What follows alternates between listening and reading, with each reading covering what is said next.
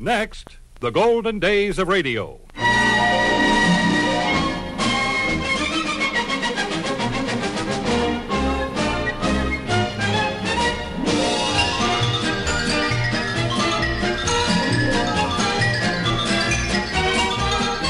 This is Frank Brzee inviting you to join me for the golden days of radio. Great moments from radio programs of the past, headlining some of the world's most famous personalities.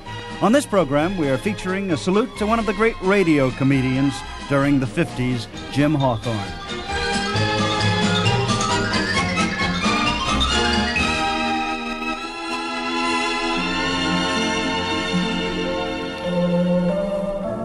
When I was growing up during the 40s, I heard a fellow on radio that I really dug.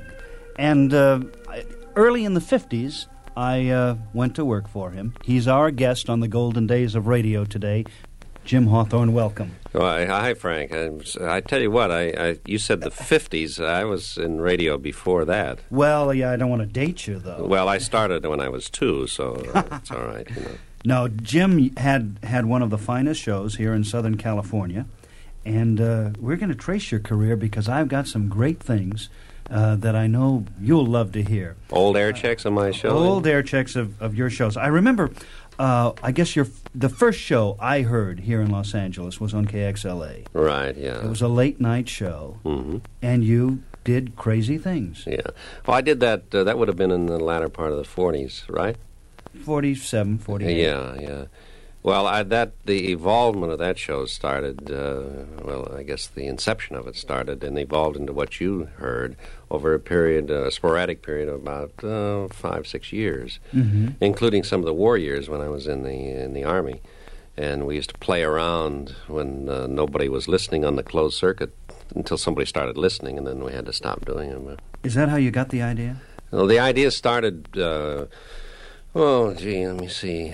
Because I heard radio programs that were the same thing over and over and over again, and I kept thinking to myself, why can't we do something that's different? Because the networks had their shows, you know, and the high and mighty network with the swivel chair operation, and uh, everything was absolutely cut and dry. You couldn't say or do anything on the network stations or on the networks. So the little independents started coming up and mushrooming around, and I saw the opportunity there to do something a little different. And I had a job as a staff man. Uh, my first job on radio was in Denver at, at uh, KMYR, and I had um a show in the afternoon uh, that I had no part of. But I, I was listening to this, and I started coming in on the station break and doing funny voices for station identifications. And that was the first day. And the second day, I came in about three or four minutes earlier. And by the end of the week, I was on the entire show doing all kinds of nutty things. And by that time, I developed the idea of the, the cut in voice tracks and uh, playing the records differently than any other way. Now you were you were the first one that I know of to use the voice tracks. Well, to my knowledge, I had never heard it before. Uh, I thought it would be funny, and, and I, I, in my imagination, I dreamed up the idea of somebody opening a door and hollering something at me, and that's how it really started. And then they would come running into the microphone and say something. see? Uh-huh. Well, now I started with two voice tracks that I cut myself, and I called the guy J. Logan Jerkfinkel uh, for what reason I don't know. But I, s- I, uh, had him come in and say, uh, "What station is this?" You know, and the next one was, uh, "I don't believe that." And those are the two first. I don't know where those are today. Those original cuts, but those were the first two that I did, as I recall. I mean, they may not have been the exact wordage, but they were similar. To and then you talk back to the voice tracks. yeah, I, uh, those were the first ones, the first day, and then I, I had to cut some more. Uh, I did a lot of, and then I started getting everybody in to cut different things for me, and they didn't seem to happen. So I found out that you had to do something in the way of preparing and planning. So I began to evolve that which now that you started talking about. Let's let's play a track that was done in this very studio Oh. more than 20 years ago. You did a half-hour show on Armed Forces Radio Right, right, Service right. in 1948, and this is a portion of one of those shows from April 2nd, 1948. Oh my god. This is Hawthorne Egbert Plays Records. A satisfied customer. Thank you. I You thought can't you'd beat like them. it. Yeah. bye, bye, black Hogan. what a chorus for the bugle.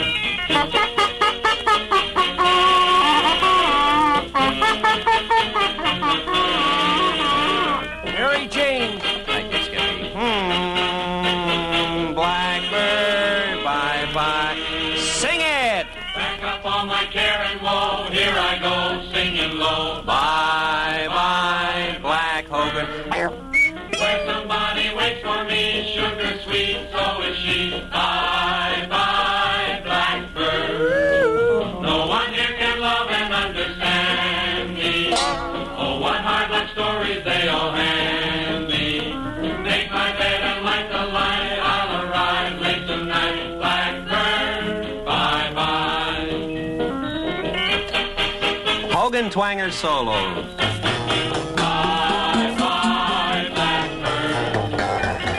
That's the bass note. Bye bye, Black Hogan. Where else can you get music like this? Nowhere. What say, Skippy? Hello. Black Hogan, bye bye. That was Russ Hogan and his orchestra with Bye Bye Blackbird. A record. Well, we got some nice mail from a guy in Guam who wanted this program on Armed Forces Radio Service, so I'll read the letter. It's written on paper. We kind of wonder where to start. Yeah, I think I'll start at the beginning. As dear Hawthorne, being an old fan of yours and a very good Hoganite, I am taking this time to ask you a favor. As you can see by the top of this letter, I'm on the island of Guam. Well, we uh, we we were out to lunch and we went ba- uh, going back.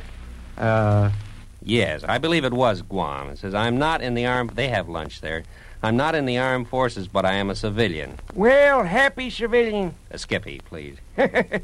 yeah. and I have a year to spend out here. Lucky fella. I have told a lot of the fellows about you, and they say that you are what we need to put some life into this place. yeah, that's what I keep saying. That's right. Thank you. What I am getting at is, in some small way, you could get your program on the Armed Forces Radio Service. You would have loyal Hoganites all over the world. My home is in San Gabriel, California, and I believe it or not, our whole family would not go to bed until we heard your program. They couldn't even go to bed afterward. Skippy. I don't expect an answer to this letter, but I do hope that you won't disappoint all of us out here. Thanks, and hoganly yours, Edwin C. Wall, at station number 8, box 404, Guam, Guam. Yes, but the point is that the Aren't they? Fellas, Will you look. please stop shouting fellas, at the witness counsel? Fellas, I'm uh, entitled get it- to a yes it's or no irrelevant. Counsel, It's, it's please, irrelevant. just a You're minute. ent- There's no uh, yes. reason why Mr. B No. should tell me how Yes. to Please, examine. uh, Counsel. fellas, look. You're entitled to an answer, of course you are. Uh, yes, we're putting out an Armed Forces Radio Service, AFRS. You know what AFRS means, Skippy? Uh, AFRS. No, what does it mean, Hawthorne? I think it's very important. Uh, yes, it is. Is the AF important? Well, it could be, I guess. Uh, Hawthorne wants to do a duel like her solo. You haven't answered me what AFRS means yet. What business are you in? Oh, in radio, we play records and talk and answer requests and things. This is the Duolica, spelled D-U-O hyphen L-Y-K-A. That brings back memories, doesn't it? Yeah, I like to spell things. 20, 22 years ago, and uh, I, I think we should tell everybody now that the, that they're they're going to be fortunate because you recorded more shows for new shows for Armed Forces Radio. Yeah, that's a secret, though. I think they're going to be. Well, it's not a No, secret anymore. no, there, I did uh, 52, uh, a whole new concept, 52 five minute shows. Uh, the guys here, uh, Jack Brown and uh, oh, Milt Kahn and uh, Bill Lally, worked on the show. Uh, the, Jack came up with the idea. He said, uh, There is a need for a short program. So I thought, well, a 55 minute show. so, so I said, we're going to do 55, 52 of the five minute shows. Well, actually, it's only about two minutes and 30 seconds because there's a minute and a half fill on the thing that takes it up to 4.30 or something. Commercial in there for something. Yeah, I, well, I, I pitch different things uh, very subtly. yeah. No, I, that is good news, we're, and we're going to play one of your shows later on in this Well, Oh, I program. can hardly wait to hear it. Let's uh, well, let's let's continue tracing your career. That was Well, 40, Oh, I'd rather not. Frank, 48, I think 49. I'll go home. and in 1950, Yeah. you went into television. Yes. And that's well when I- a little before that. Uh, f- uh, Fifty was my first uh, intrusion into a, a five a week show. Prior Mm-hmm. to that, I did uh, oh experimental television here in Los Angeles. They're uh, still doing that here. yeah, I noticed that the other night. yeah. that show in 1950 was was Laugh In of Today. That was a forerunner of, of most of the comedy Well, shows. only we did all ours with audio, with with tracks and um oh, some very imaginative camera work, uh, ideas that well, you were a part of it, so uh, you had to come up with a lot of gimmicks that I never knew was going to happen. I never knew what was going to happen on. We the show. had a lot of fun, I'll say that. Yeah, yeah. We did uh, a, a few voice tracks. What always gave me a kick, wa- Ed Wynn did a program Uh-huh. from Hollywood, a half hour show once a week uh, during the 1950 season. And the gags we would use that you would do on your show would end up on his show maybe two or three weeks later. I think the I writers remember always. that. I remember That's that, uh, and a lot of our things were very original, and that's when I could really trip up. Not particularly win, but I remember quite a few of the network television shows, the early ones, Mm-hmm. before they were even interconnected. I think they were on Kinescope and so forth. Yeah, I remember hearing a lot of them that uh, things that we made up on the shows later. One now of it's the, the- other way around. I steal it. Let's listen to, uh, to a portion of uh, one of your TV shows in 1950. okay. Repeat that, please. Bully Ripley and there was now with an Oski whiskey whoopser her may we should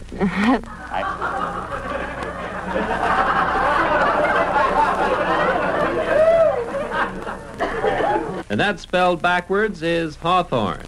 And that's me. So. Here we go. Remember where you come in. Real loud now, everybody. Bum-bum-bum-bum-bum. Here you go. I can handle it.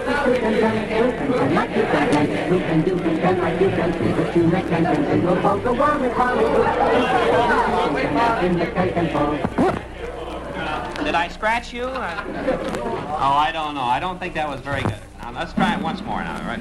Here we go. We'll try the middle part. Somebody wasn't singing the song. Bum, diggity, bum. Well, that's a nice one.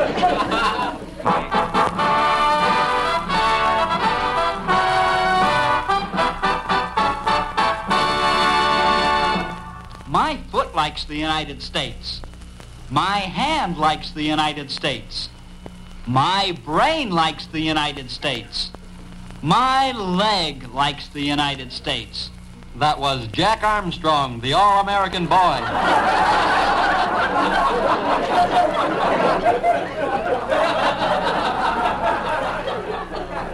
Hi, Jack. Uh, dear author, we are voting the. Uh, ho- Well, ladies and gentlemen, I've got a, a few other things that I'd like to say to you tonight. Later and one on. of them is that we have too many nuts in California. not now. Wait. Dear Hawthorne, we are voting the Hawthorne ticket. When do we get our Hogan? Suggest you start to supplement your campaign as follows. Kiss all the little babies and kiss all the big babies. Oh, oh yeah, that's from Mr. and Mrs. John Lake. Now, those are the kind of Yeah, I suggestions. mean uh, uh, walnuts. Of course, there are a few of the other Walnuts. kind, but most of the walnuts Not that now, we raise Bill. now, at Bill. least about 60% of them, we have to destroy because Bill, we haven't uh, got a market that's big enough to absorb Look, all Miss- of them. Mr. So Di- what do we do? Well, we dug up 35,000 acres of perfectly I good haven't walnut got it. trees, and we destroyed 1,750,000 bags of perfectly good walnuts because the nuts across the water that used to buy the nuts from the nuts that raise the nuts on this side of the water Uh, yes. Well, now you just. and if the nuts over there couldn't buy the nuts from the nuts that raise the nuts over here, what was the nuts that raise the nuts over here going to do with the nuts? I don't know. Nuts to you, too. I, I, I'd love to talk to you, but I haven't got time. Well, there was a lot of poor nuts in California that'd like to have some nuts, but they didn't have any money to buy the nuts. Yes, look, I, I, I'd love to explain it. Now, look, you just give me a chance here, huh? Uh, dear author, and only idiots would watch your show. We watch you every night. That's from the uh, Cranes. Cranes spelled backwards is Senark. Senark. Uh, viewers, Senark. Uh, dear author, and I bet I am nuttier than you are, and to prove it, yeah, I'm sending you this poem. I thought.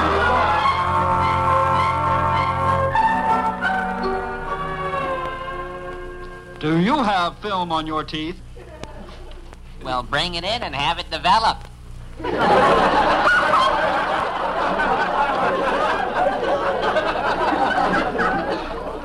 negative thought, but I will. Uh, see, if someone could compose a song called Ragmop, I guess I could write a poem called Whisk Broom. Hey, Virginia Morris. Oh, she's written one too. Or whiskey.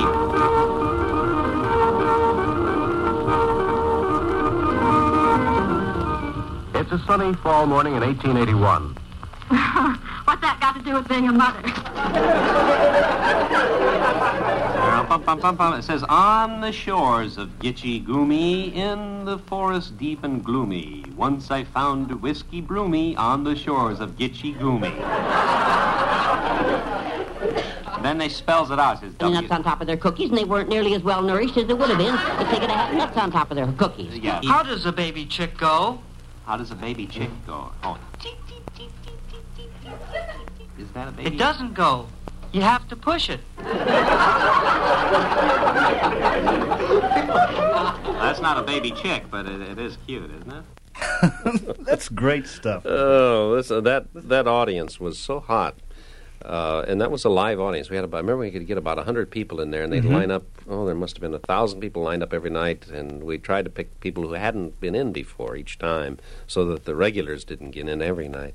And some of the problems we had with with the regulars then. You remember that? Sure. Well, uh, th- and your show was five nights a week, six nights a week, I guess, for a while. wasn't Uh-huh. Well, f- if, yeah, Monday through Saturday, and then the two hours on Sunday. I don't know. How it? but it was an hour show on, Uh-huh. on television every night, live with an audience, and it went on the air uh, at ten or ten fifteen or ten thirty or ten forty five, Yeah.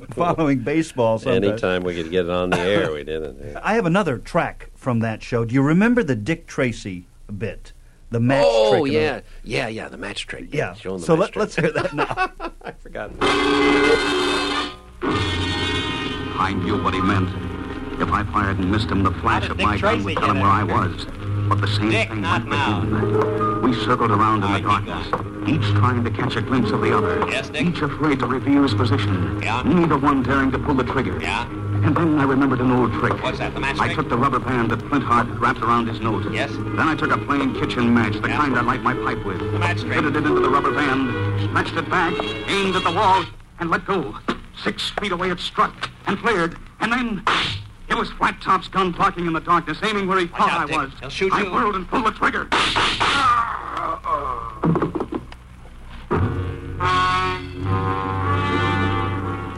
And that was curtains for Flat Top. Yeah? As for Croker King and his gang. What happened to them? Ask the FBI what happened to them. All right. And Vitamin Flintheart? Yeah? Well, his only comment was. What? Aha! Big deal. I, uh, I found a reed squeak in here, you know, where the uh, saxophone plays and the guy squeaks his reed. Come here.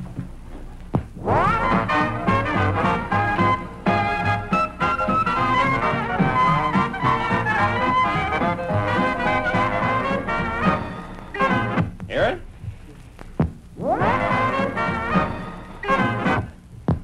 Once more. Hear it? Where else can you get music like that? huh? You like this? Bum, bum, bum, bum, bum. And now it's here. What? After years of research, it's here. It's the new toothpaste that helps start tooth decay before it even starts. No long waiting months until tooth decay starts. Yeah. Now you can brush your teeth with this new toothpaste, and in no time, you can have dark, gray teeth. And listen to this. Yeah? Your teeth will start falling out immediately. now everyone can have tooth decay. Yeah. Ah, no, thank you, thank you, thank you. That's it. Those commercials were funny. We used to write those commercials. Oh Before I yeah, did- was that your voice on Yeah. that last one? Yeah, you, you that's did be- practically before all you- of those. I did a lot of voices. Yeah. Well, uh, at the uh, the ha ha big deal. And who did that thing? I can never remember. I did. Was that yours? Ha ha! Big, deal. yeah. no. Oh yeah. yeah. You know, I, I, we have a problem. remember this is twenty years ago. This is Yeah, at nineteen fifty. Yeah. I was, I was only four then. I remember that very well. I was three then. Uh, I, I, I promised I was going to play one of your shows, one of the shows that will be on Armed Forces Radio. Oh, yeah, And that's what- American Forces that's, Radio. That's what we're going to do it, do now. I have a problem because I've got uh, a recording of the night you replaced Steve Allen, Oh yeah. and that night It was the longest laugh recorded in radio history of, of- because of a, of a gag, a commercial. Oh. And I've got. I don't remember uh, that. I've got you doing a warm up, which is hysterical, the Sinatra interview, and uh, a thing with April Stevens. So, but we're going to have to kill it today. Will you come back next week Yeah. and be on the show next week, and we'll we'll continue with the life of Hawthorne? You were sure. I'd love to hear it. Okay, Jim. Right now, here's one of your new shows.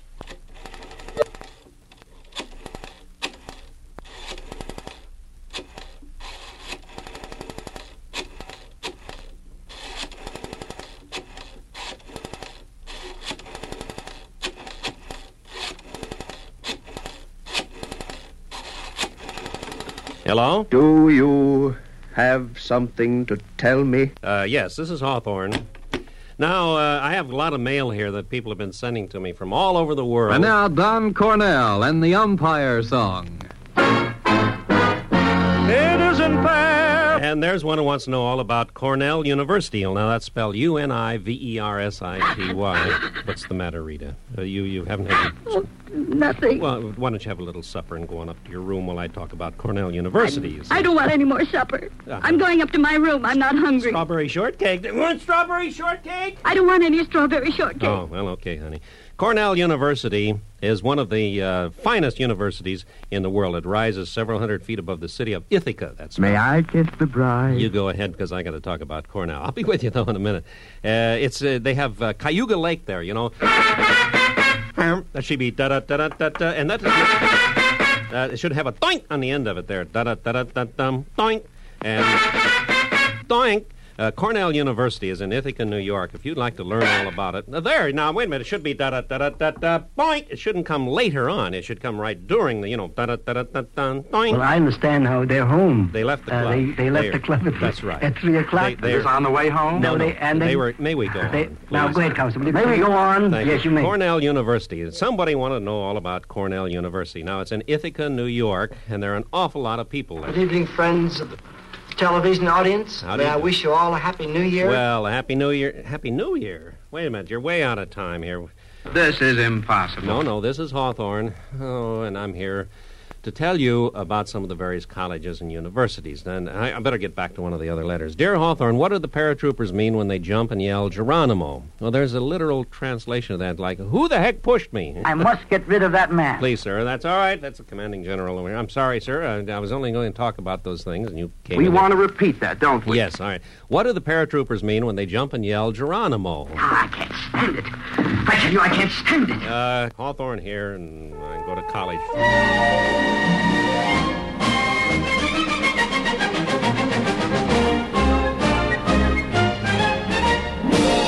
That wraps up this edition of the Golden Days of Radio and our salute to Hawthorne. Here's a thought to remember. It took Americans to get the airplane off the ground and into the air age.